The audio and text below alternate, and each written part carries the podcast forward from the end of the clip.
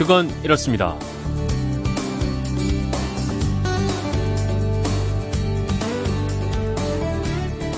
안녕하십니까 전종환입니다. 여러분은 하루에 몇 걸음이나 걸으시나요?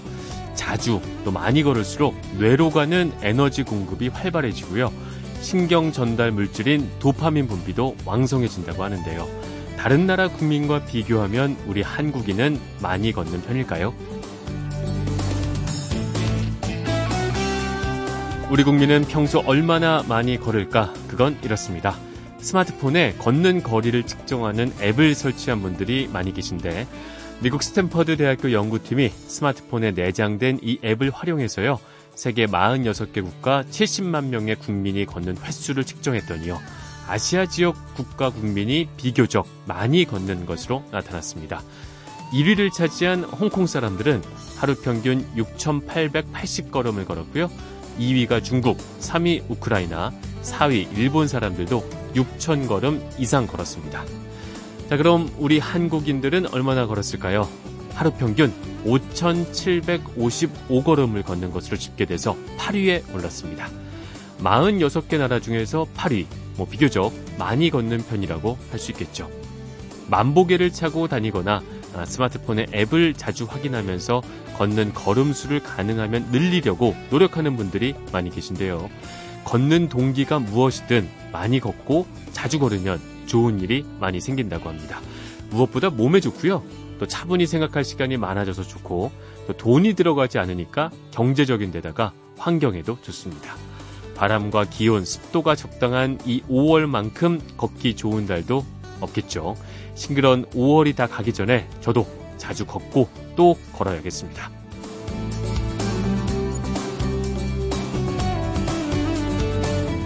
5월 10일 토요일 그건 이렇습니다. 전종환입니다. 토요일은 스포츠에 대한 궁금증부터 풀어보겠습니다. 바로 시작하겠습니다.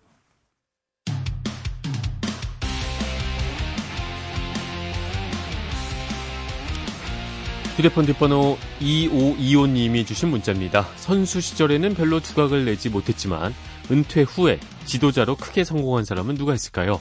스포츠 실력과 지도자로서의 실력이 꼭 비례하지 않는 것 같아서 여쭤봅니다.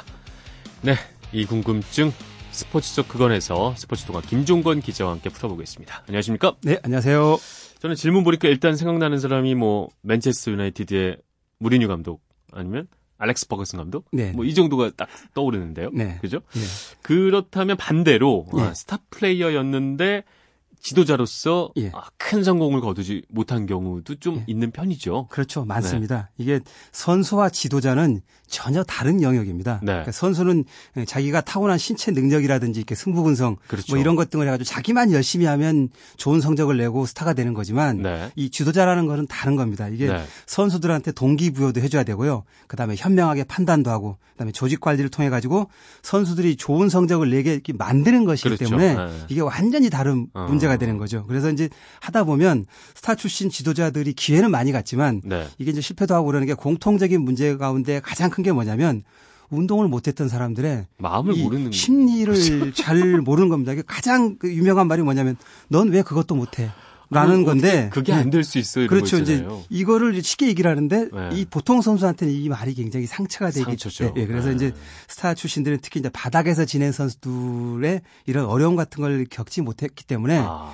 공감 소통 그렇죠. 이런 능력도 좀 떨어지는 편이고요. 네. 그다음에 이제 이런 면에서 종목별로 보자면 축구에서 스타 출신이었는데 네. 지도자로서 성공하지 못한 대표적인 사례하면 아마도 마라도나 마라도나. 예. 아. 뭐 워낙 현역 시절에 위대한 축구 선수였지만 그렇죠. 지도자로서는 뭐 기회는 많았는데 아직까지 성공은 못한 것 같고요. 해외 토픽에 워낙 나오는 거 보다 보면 그렇죠. 아, 이분이 감독 감이 아니라는 좀 생각이 좀 들죠. 생각 들어요. 예, 그다음에 네. 이제 야구에서는 베이브 루스가 뭐 워낙 위대한 야구 선수이긴 했는데 네. 루스가 계속 양키스에 자기는 감독이 되고 싶다라고 계속 얘기를 했는데 오. 이 소속팀 양키스에서는 아예 그런 기회조차 안 줬습니다. 왜냐하면 이 사람은 감독할 자격이 안 된다라고 구단 스스로가 판단을 한 거였거든요. 너무 잘해서 네. 그런가요? 그런 것도 있고 여러 가지 생활 자체가 좀 아, 문제가 있었는데 결국은 그래서 루스는 브루클린 다저스라는 팀에 가가지고 네. 코치 생활을 짧게 했었거든요. 네. 근데 여기서도 좀 문제가 됐던 게 뭐냐면 음. 야구에서 코치가 해야 될 일 가운데 하나가 뭐냐면 더그아웃에 사인이 나오면 선수들한테 전달하고 뭐 이런 역할들을 그렇죠. 해줘야 되고 네. 상대 팀의 사인도 훔쳐서 뭐 이렇게 해주고 해야 되는데 네. 루스는 이 사인을 낼 줄은 몰랐습니다. 사인을 전혀 몰랐었어요. 어떻게 그럴 수가 있어요? 왜냐하면 선수 시절에 루스가 타석에 들어서면 어떤 감독도 루스한테 사인을 낼 필요가 없는 거죠. 치면 아, 되니까. 그냥 치면 되니까. 예, 그렇죠. 그러니까 이 선수가 사인을 배울 기회가 전혀 없었던 거고 또 뭐냐면 이 루스가 좀 건망증이 좀 심했었어요. 건망증이요. 예. 그래서 네. 그 루스 그 양키스에 같이 있었었는데 네. 오죽하면 그 루 게릭이랑 같이 3, 4번 타자였는데 네. 루 게릭이 은퇴할 때까지 저 선수 이름이 뭔지를 몰랐다는 그런 일화가 있을 아. 정도로 그러니까 건망증이 건망증이 자기 중심의 세계만 있는 거죠. 그쵸. 네. 내가 너무 예. 잘하니까 굳이 예. 뭐 3번이 예. 누구든 5번이 누구든 관심이 없는. 그래서 다저 스 코치 때 아. 벤치에서 이제 이 문제가 되니까 벤치에서 사인을 갖다가 이제 알고 나갔는데 네. 이 코치석까지 걸어가는 동안에 잊어버렸답니다. 그래가지고 도저히 감독이 안 된다는 거고 그다음에 그 아이스하키에서 그 가장 유명한 뭐 신 같은 존재인 웨인 그레치키 네. 또 선수로서는 잘했지만 네, 감독으로서는 결국 성공을 못했습니다. 음. 그러니까 이런 거 보면 선수랑 감독은 전혀 다른 분야다라고 그렇죠. 보면 될것 네. 같습니다.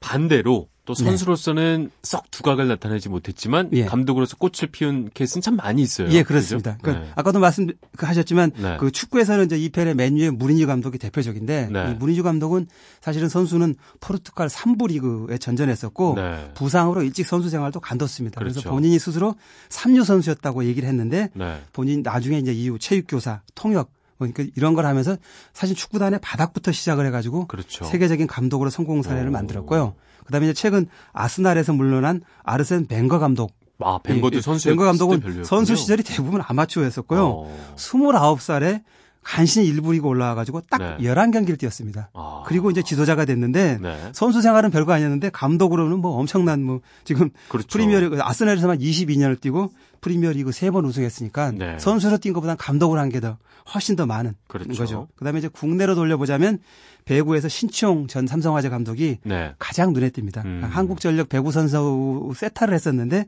부상으로 일찍 은퇴를 하고 네. 코치가 됐었어요. 네. 근데 이제 이 소속팀 한국전력이 워낙 그 전력이 약해가지고 맨 경기를 지는 거죠. 네. 그래서 코치를 하면서 매일 지다 보니 본인이 한 얘기인데 매일 지면서 자기가 그 속에서 어떻게 하면 안 지는지 그렇죠. 그 방법을 배웠다. 그러니까 자기는 성공의 아. 사례를 배우는 게 아니고 네. 이렇게 하면 실패하지 않는다는 사례를 많이 배워가지고 그렇죠. 이걸 가지고 1995년에 삼성화재 창단 감독이 됐거든요. 아. 그래서 20년 동안 그 삼성화재를 이끌면서 네. 16번 우승을 했습니다.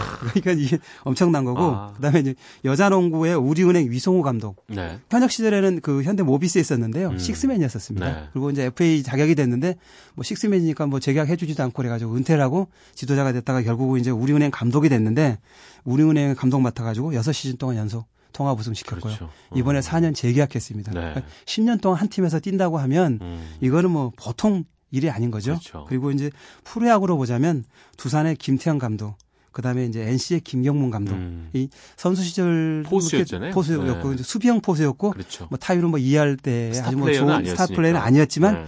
지도자로서의 성적은 지금 훨씬 더 좋은 그렇죠. 건데 음. 두 감독을 보자면 그 수비형 포수로서 이 포지션의 특성상 일찍부터 감독 교육을 자기가 현장에서 그라운드에서 선수로 뛰면서 그렇죠. 배운 거죠. 아, 네. 내가 이걸 하면 되겠구나. 네. 이건 지도자로서 안 되겠구나. 뭐 이런 것들을 음. 조기 교육을 본인이 스스로 했다. 포수라는 게 전체를 좀 조망해야 되는 감독의 역할을 하는 거니까 네. 그런 면에서 아마 좀 지도자로서 잘하지 않나라고 생각을 합니다. 네. 그러면 아예 선수로 뛰지도 않았는데 명감독이 되는 경우도 있나요? 아주 특별한 경우인데요. 네. 진짜 네. 선수로 활동하지 않고 그 종목의 지도자가 되는 일이 쉽지 않을 것 같은데 쉬운 일은 아닌데요. 네. 한명 있습니다. 안드레 빌라스 보아스 감독. 이라고 아, 마 유명 옛날에 있죠. 첼시에서 아마 맞아요. 그때 무리뉴 감독 밑에 있었었는데요. 네. 17살에 유럽 축구 연맹의 지도자 자격을 땄습니다. 선수로는 안 했고 아예 안 하고. 지도자 자격을 먼저 따 가지고 그다음에 음. 이제 스카우트, 팀의 직원 이런 것들 다양한 경험을 하다가 결국은 첼시의 사령탑이 됐었고요. 이후 그렇죠. 토트넘, 러시아 제니트, 중국 상하이 상강 여기서도 있었었으니까 뭐 네. 감독으로서는 꽤 여러 가지를 좀 했었고요.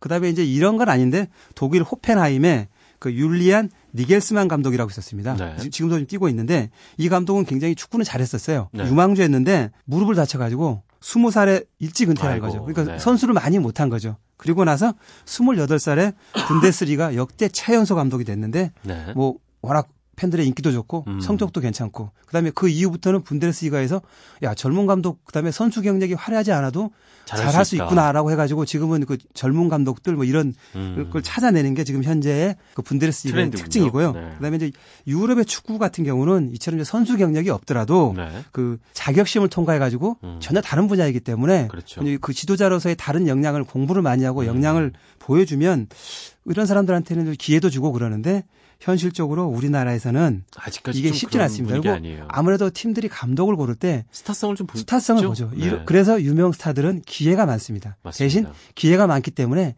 실패하는 확률도 좀 높아지는 많죠. 거죠. 나머지보다는. 네. 네. 그리고 이제 이건 우스개 얘기인데요. 진짜 네. 확인되지 않은 얘기인데요.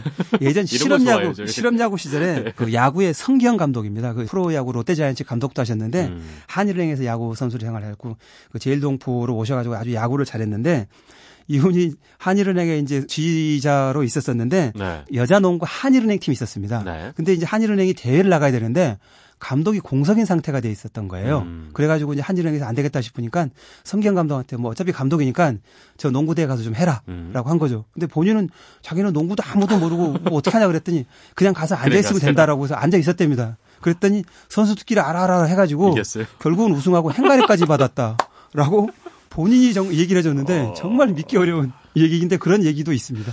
어, 근데 참 이렇게 말씀 듣다 보니까 예. 아, 이게 현장에서 보시기에 예. 좋은 감독의 조건이 있을 것 같아요. 아까 초반에 뭐 잠깐 그렇습니다. 말씀해 주셨지만 예. 예. 오히려 예. 너무 잘하는 것보다는 예. 밑바닥부터 제 생각에는 차라리 밑바닥부터 스타 플레이어까지 고루고루 경험해 본 사람이 가장 잘할 수 있겠군요. 그렇죠. 그러니까 네. 흔히들 말하기는 뭐냐면 네. 감독 묵기는 따로 있다 그럽니다. 감독할 네. 사람은 따로 난다는 게 구단에서 보면 아저 선수는 나중에 감독용 이렇게 그런 게 보인다는 거죠. 그런 싹수가, 싹수가, 예, 그런 거 어, 보인다는 거죠. 뭐가 있을까요? 그런 게 뭐냐면 네. 감독은 성격적으로 어느 정도는 독해야 됩니다. 아, 이게 왜냐하면 감독이 자신이 선수들을 거느려야 되지 않습니까? 그렇죠. 이 거느리는 선수들하고 끝없는 신경전을 해야 되는 거거든요. 맞아요. 근데 선수들이라는 게 보통 기가 센 게 아니거든요. 그렇죠. 뭐 자기가 선, 30명, 40명 선수를 데리고 있어야 되면 이 선수들하고 계속 신경전을 해야 되는데 네. 보통 정신력 가지고는 이게 되는 일 아니기 때문에 그래서 좀 강해야 되는 거고. 그래서 왜 예전에 왜 포거슨 감독이 베컴한테 축구가 던졌다는 그렇죠. 것도 그런 일종의 뭐 기, 기 싸움을 해야 되는 거니까. 그래서 예. 막 까분다 이거잖아요. 그렇죠. 와, 그렇습니다. 그런 거죠. 기선제압의 능력이 있어야 되는 거고 그래서 뭐 네. 뭐 가만히 힘도 좀 써야 되는 거고요. 그다음에 이제 수많은 상황에서 네. 혼자 결정을 내야 되기 때문에 그렇죠. 이런 면에서 주는 부담감이 있는데 그러니까 네. 굉장히 외롭습니다. 그러니까 이런 것들을 견뎌내야 되는 거고 네. 그다음에 선수들은 물론이고 상대 팀하고의 그 심리파 신경전. 이런 걸 굉장히 잘해야 된다. 그리고 이제 아, 저 선수가 지금 뭘 생각하거나 했거나 하면 밀당 그렇죠. 이런 걸 잘해야 되는 거고 눈구렁이 같은 모습도 보여야 되는 거고 네. 표정도 변해서는 안 되는 거고 그다음에 선수의 마음을 사로잡는 언변이 져야 됩니다. 말을 언변. 잘해서 말로서 선수들을 휘어 감아야 되는 이런 것들을 해야 되는 거고 기본적으로 이제 리더십은 있어야 되는 거고요. 네. 또 성실해야 되죠. 그다음에 이제 평소 모범적인 생활을 해가지고 본인이 솔선수범을 하면 선수가 따릅니다. 그렇죠. 그러면 성공할 수 있고 롱런하게 되는 거고요. 그런 면에서 이제 여러 가지 조건이 있는데 삼성화재 신청 감독이 감독을 잘하려면 뭘 해야 됩니까라고 물어봤더니 네. 재밌는 게 있었습니다. 감독하고 선수하고 가끔씩 트러블이 납니다. 당연하죠. 예, 그러면 감독이랑 선수랑 싸움이 벌어지면 네. 감독하고 싸우는 선수는 나쁜 선수. 근데 그 선수하고 싸우는 감독은 바보라는 게 신청 감독의 아... 얘기였습니다. 선수한테 이기지 말라는 거죠. 보통 일이 아니군요. 그렇죠. 지금 말씀해주신 덕목만 봐도 독하지, 심리 파악 잘하지, 싸움도 잘해야 되지, 능구령해야지, 언변 줘야지. 정말 대단한 감독들은 이 수많은 장점들을 고루 갖고 있어야만. 그래서 그런 것들이 두루두루 있는 감독들이 타고난다는 아. 거죠. 그런 감독. 근데 그게 또 어릴 때부터 보인다는 보입니다. 거죠. 그런 싹수들이. 어, 그러면 좀 그런 역량이 있는 선수들이 보기에는 너무 스타 감독만 지향하는 것들에 대해서 약간의 아쉬움도 있겠어요. 약간의 그런 것도 좀 있다고 봐야죠. 왜냐하면 그러니까 특히 요즘 같은 공감 능력 이런 것들을 네. 좋아하는데 선수가 자기 눈높이에 맞춰서 얘기를 해주고 하는 그 자기의 마음을 어루만져주고 하는 감독이라면 훨씬 따르겠죠. 예전 그렇죠. 같은 경우는 이제 유명한 감독들이 야 나를 따르라라고 그렇지. 하는 게 용장이 제일 필요했던 거고 이제 네. 시대별로 보자면 용장이 필요할 때가 있고 지장이 필요할 때가 있고 네. 덕장이 덕장. 필요할 때가 있는, 있는데 뭐 이런 순위에 따른 거고 우스갯소리로 얘기하자면 용장, 지장, 덕장보다 가장 좋은 감독은 운장이라 그럽니다. 운이 좋아야 되는 거죠. 운이 좋으면 결과가 좋게 나오는 뭐안 해도 우승하는데 뭐. 예. 그렇죠. 알겠습니다. 오늘 감독과 선수 어떤 재능이 필요한지에 대해서 특히 감독에 대해서 얘기를 많이 나눠봤습니다. 아, 이렇게 궁금한 거 있으면요. 그건 이렇습니다. 게시판에 보내주시면 오늘처럼 선정해서 궁금증 풀어보고 선물도 보내드리겠습니다. 김종건 기자님이었습니다. 오늘 말씀 잘 들었습니다. 네, 감사합니다.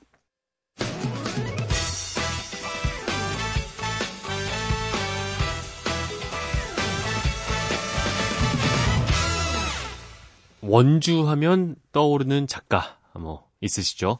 대하소설 토지를 쓴 고 박경리 선생이 생각나는 분들 많으실 겁니다. 선생의 타계 10주기를 맞아서 오늘 원주 토지문화관에서 동상 제막식 등 추모 행사가 열립니다. 오늘 모습을 드러내는 동상은 높이 50cm 좌대 위에요. 책을 두 손으로 펼쳐든 선생의 모습을 형상화한 것입니다.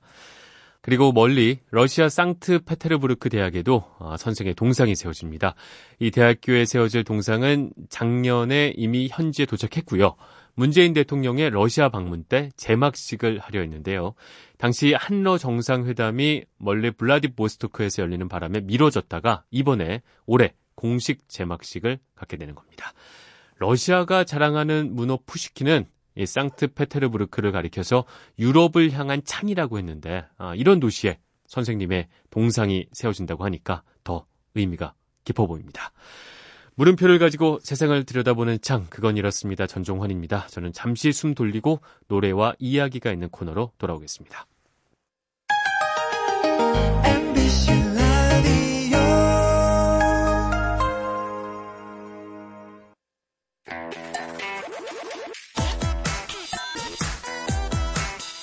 알찬 지식과 정보, 생활의 지혜가 가득한 그건 이렇습니다.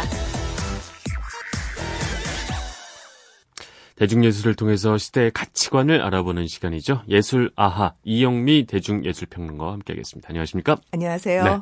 자, 지난주에는 어린이와 관련된 노래를 들어봤습니다. 네. 근데 이번 주에는 또 가정의 달이니까 아, 네. 어쨌든 뭐 가족 안에서 좀 꾸려가신다고 말씀을 드렸는데요. 네. 어떤 주제로 오늘은 음악을 들어볼까요? 부모 이야기 하려고 해요. 부모 얘기. 네, 며칠 전에 어버이날 지나셨으니까 이제 네. 부모 얘기를 좀 해도 될 것 같습니다. 네. 사실 부모는 어린이하고는 달리 굉장히 대중가요에서 많이 나오죠. 늘 나왔고 지금도 많이 나오고 나왔어요. 있고. 예, 지금도 나오고 있고 그게 사랑만큼 중요하지는 않지만 네. 그, 그 뭐 크다고 할까 비중이 그렇지는 음, 않지만 하여튼 그렇죠. 빼놓지 않고 뭔가 네. 특히 어머니에 대한 노래는 계속 나오고 있는 그런 제목이 어머니 노래도 무척 많은 걸로 많고 그렇죠? 어머니가 들어가는 제목도 굉장히 많고 그렇죠. 엄마가 네. 들어가는 것도 많고, 많고.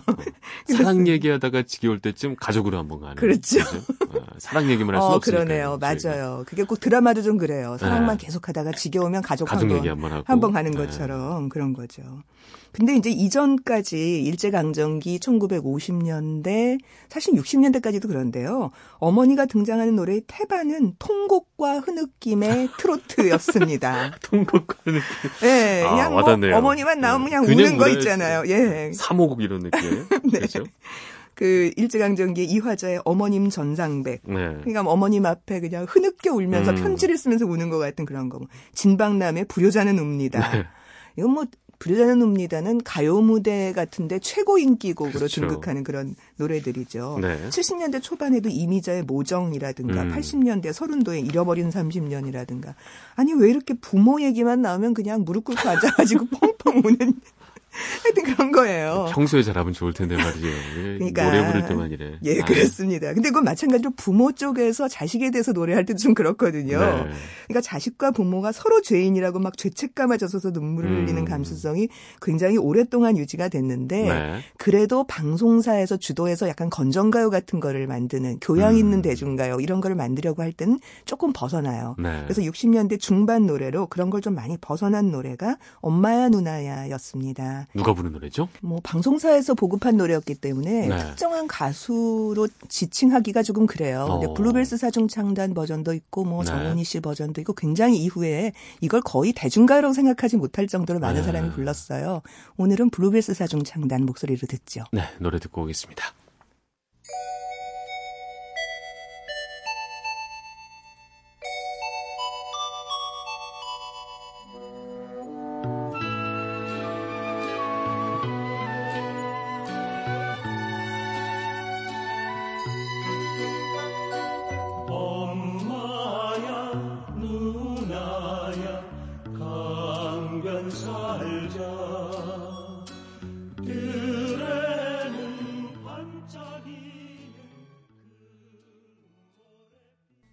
김소월의 시에 곡을 붙인 노래인 거죠. 그렇죠. 네. 근데 여기에서도 뭐 통곡과 흐느낌 아까 말씀하신 네. 그런 느낌까지는 아니고 네.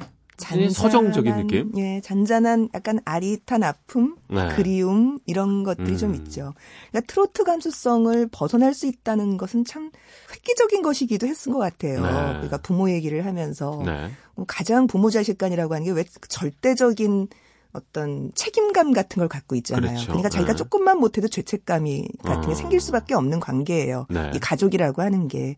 근데 이제 가족 특히 부모 이야기를 하면서 트로트의 통곡과 흐느낌을 벗어날 수 있다는 거는 그만큼 뭐라 그럴까 좀 근대적인 그렇죠. 절제감 그렇죠. 이런 어. 것을 갖게 된 모던하다 뭐 이런 네. 표현도 가능할 것 그렇습니다. 같아요. 그렇습니다. 어. 그래서 60년대 혹은 70년대 초반의 노래 두 곡을 이렇게 제가 연달아서 그 다음번에 소개하려고 하는데요. 네.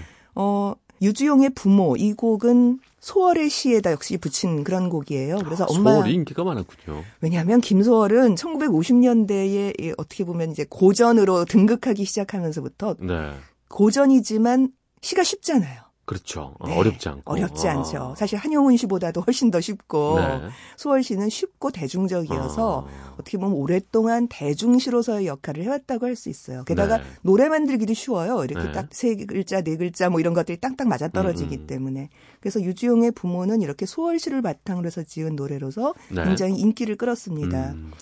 샌디 김의 잃어버린 고향이라는 노래를 이어서 들려드리고 싶은데 사실 네. 이 노래는 어, 부모가 없는 고아의 노래예요. 음. 유주용도 샌디김도 혼혈 가수입니다. 네. 유주용은 어, 어머니가 독일인인 백인 혼혈이고 샌디김은 흑인 혼혈이에요. 이 네. 느낌이 이제 완전히 다르죠. 음. 이쯤 되면은 통곡하는 노래로 나올 법도 한데 네. 잃어버린 고향은 굉장히 슬픈 노래임에도 불구하고 트로트적 음. 감수성을 많이 벗어나 있어요. 네. 그래서 60년대에서 70년대로 넘어가면서 이제 트로트적 감수성을 갖고 있는 사람이 여전히 존재하고 있기는 합니다만 네. 이걸 조금씩 벗어나면서 부모 얘기를 하면서도 조금은 담담하게 음. 슬프지만 담담하게 그렇죠. 이야기할 수 있는 그런 시대로 접어들고 있는 걸 볼 수 있습니다. 그러니까 오늘 골라오신 노래들은 그 트로트 의 감수성에서 한 발짝 벗어나서 그렇죠. 좀 세련되고 네. 담담하게 어머니 얘기를 하는 노래를 그렇습니다. 가지고 오셨다고 보면 되겠군요. 유지용의 부모 그리고 샌드김의 잃어버린 고향 이어서 듣겠습니다.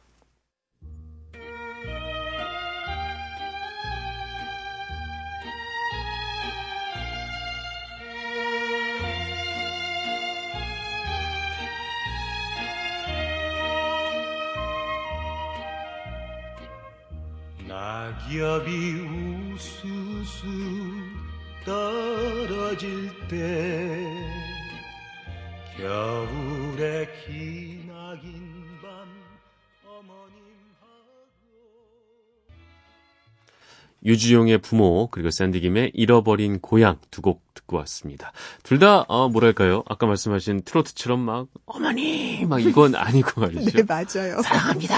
이건 아니고 그렇습니다. 담담하게 그래도 아, 이렇게 그렇죠? 세상은 변화하고 있었어요. 네. 이미자의 노래, 샌디 김의 노래하고 이미자의 모정 같은 게 거의 같은 시대이니까. 음. 근데 어른들은 음, 트로트적 감수성을 좋아하지만 이제 그게 조금 지겹다고 생각하면서 그렇죠. 어. 새로운 노래를 좋아하기 시작한 거죠. 그래서 네. 80년대가 되면 물론 뭐 태지나 서른도 이런 분들의 노래가 그 이후에 안 나오는 것은 아닙니다만 네. 어머니에 대한 노래는 훨씬 더 담담하고 음. 일상적인 방식으로 좀 바뀌기 시작해요. 네. 근데 그러면서 나타난 굉장히 새로운 경향이 있는데요. 네. 어머니가 나오면 꼭 음식이 따라 나와요. 그렇죠. 네, 먹는 게 꼭 따라 나옵니다. 네. 그러니까 엄마 하면은 그냥 밥 해주는, 그렇죠. 음식 해주는, 네, 밥해주는 사람이에요. 네. 네. 저도 어머니 하면 김치 부침개가 생각이 나요. 아, 늘 학교를 갔다 오면 부침개를 주고 얼마나 아 너를 위해서 내가 어? 힘든데 해놨다. 네. 그, 그 냄새. 이게 맛있는 음식을 보면 엄마가 생각나고 엄마 네. 하면은 음식이 생각나는 그 구도가 노래에서도 똑같이 드러나요. 네. 대표적인 노래가 김창완의 어머니와 고등어죠. 음. 제목부터 그냥 고등어가 떡하니 들어가 있습니다. 그렇죠. 듣고 오겠습니다.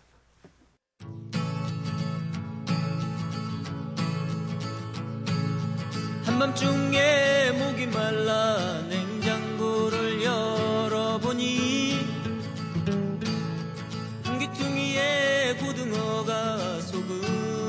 절여져 있네 어머니 코고는 소리 어머니와 고등어 김창완 씨의 목소리로 들어봤습니다. 이제 뭐 아주 익숙한 우리 대중가요. 그죠? 그렇죠. 그런 느낌으로 돌아왔습니다. 어. 그 대중가요 세계에서 보자면 정말 엄마는 밥하고 밥 주는 사람. 그게 나쁜 말이 아니고 그만큼 아, 엄마란 존, 예, 엄마란 음. 존재가 밥처럼 원초적인 존재, 맞습니다. 생명의 근원과 닿아 있는 존재 이런 거잖아요. 결혼하고 나니까 그 밥이 얼마나 감사하고 소중한 거였는지 진짜 뼈저리게 느껴요. 네. 그, 그 아침마다 차려있던 밥의 소중함. 그렇죠. 그걸 그렇게 먹기 싫어했던 저의 답답함. 뭐 이런. 근데 이제 그 얘기를 부, 아. 그 아내한테 하면 굉장히 짜증나죠. 왜 엄마 할 때 이렇게 맛이 안 나는데 왜 네가 하면 이, 이 맛이야? 뭐 이렇게 그런 하면은 말은 감히 못 하죠. 어찌 감히 어찌감이 네, 무조건 하지 말, 하지 말아야 돼요 네, 그런 말을 절대로 안 네. 그러니까 경험적으로도 사실 자식이 어느 정도 나이를 먹고 나면 네. 엄마가 자식한테 해줄 수 있는 말이 밥밖에 없어요. 아. 그 정신 세계에 끼어들 수도 없잖아요. 사회생활을 아는 다르니까. 것도 아니고. 근데 그냥 만나면 밥은 먹고 다니냐, 뭐 밥 차려주랴, 그리고 이제 갈 때 헤어질 때 밥 챙겨 먹어라로 끝나니까 처음부터 음. 끝까지 밥이에요 엄마하고는. 그 다른 세계로 침입하기가 어려워지는 거군요, 엄마가. 그렇죠. 성인이 되는 아들하고 아. 혹은 딸하고 무슨 얘기를 이렇게 길게 길게 하겠어요. 그 부모 상대를 잘 안 해주고 아. 자식들이 그러니까 결국은 밥 얘기를 계속 할 수밖에 없고 밥으로 끼어들고 싶은 거죠. 음. 부모의 마음으로서는. 무슨 말씀인지 알겠습니다. 네. 아. 그러니까 이제 그 이후에도 그랬기 때문에 엄마하고 밥이 이렇게 붙어 있어서 계속 네. 뭐 사실 G.O.D의 어머님께 같은 경우도 결국은 먹는 거잖아요. 그렇죠. 식당 차린 네. 얘기는 하지만 라면에서 짜장면으로 가고 있는 네. 얘기니까요. 그렇습니다. 자, 그렇다면 도대체 네. 아빠는 대중가요에서 어떻게 나타날까요? 제 생각에 아빠는 제 유년 시절을 떠올려 보면 잘 없는 존재였죠. 그리고 그러니까 대중가요에서는 아빠를 무엇과 어머니를 밥하고 연결시키는 아, 것처럼. 아빠. 네. 잘 아빠 모르시겠죠. 저는 늘 기억이 자고 있으면 술 냄새가 어디서 싹 풍겨와. 그럼 갑자기 볼을 막 부비는데 아유 아빠 이러면 술 따가워. 술. 저는 아빠는 술입니다. 근데 이제 술로 아빠를 연결시키는 방식으로 대중가를 지으면 당시에 검열에서 네, 탈락을 했겠죠. 네, 뭐, 뭡니까? 이, 이 노래 들으면서 한번 알아맞혀 보세요. 네. 배따라기의 아빠와 크레파스.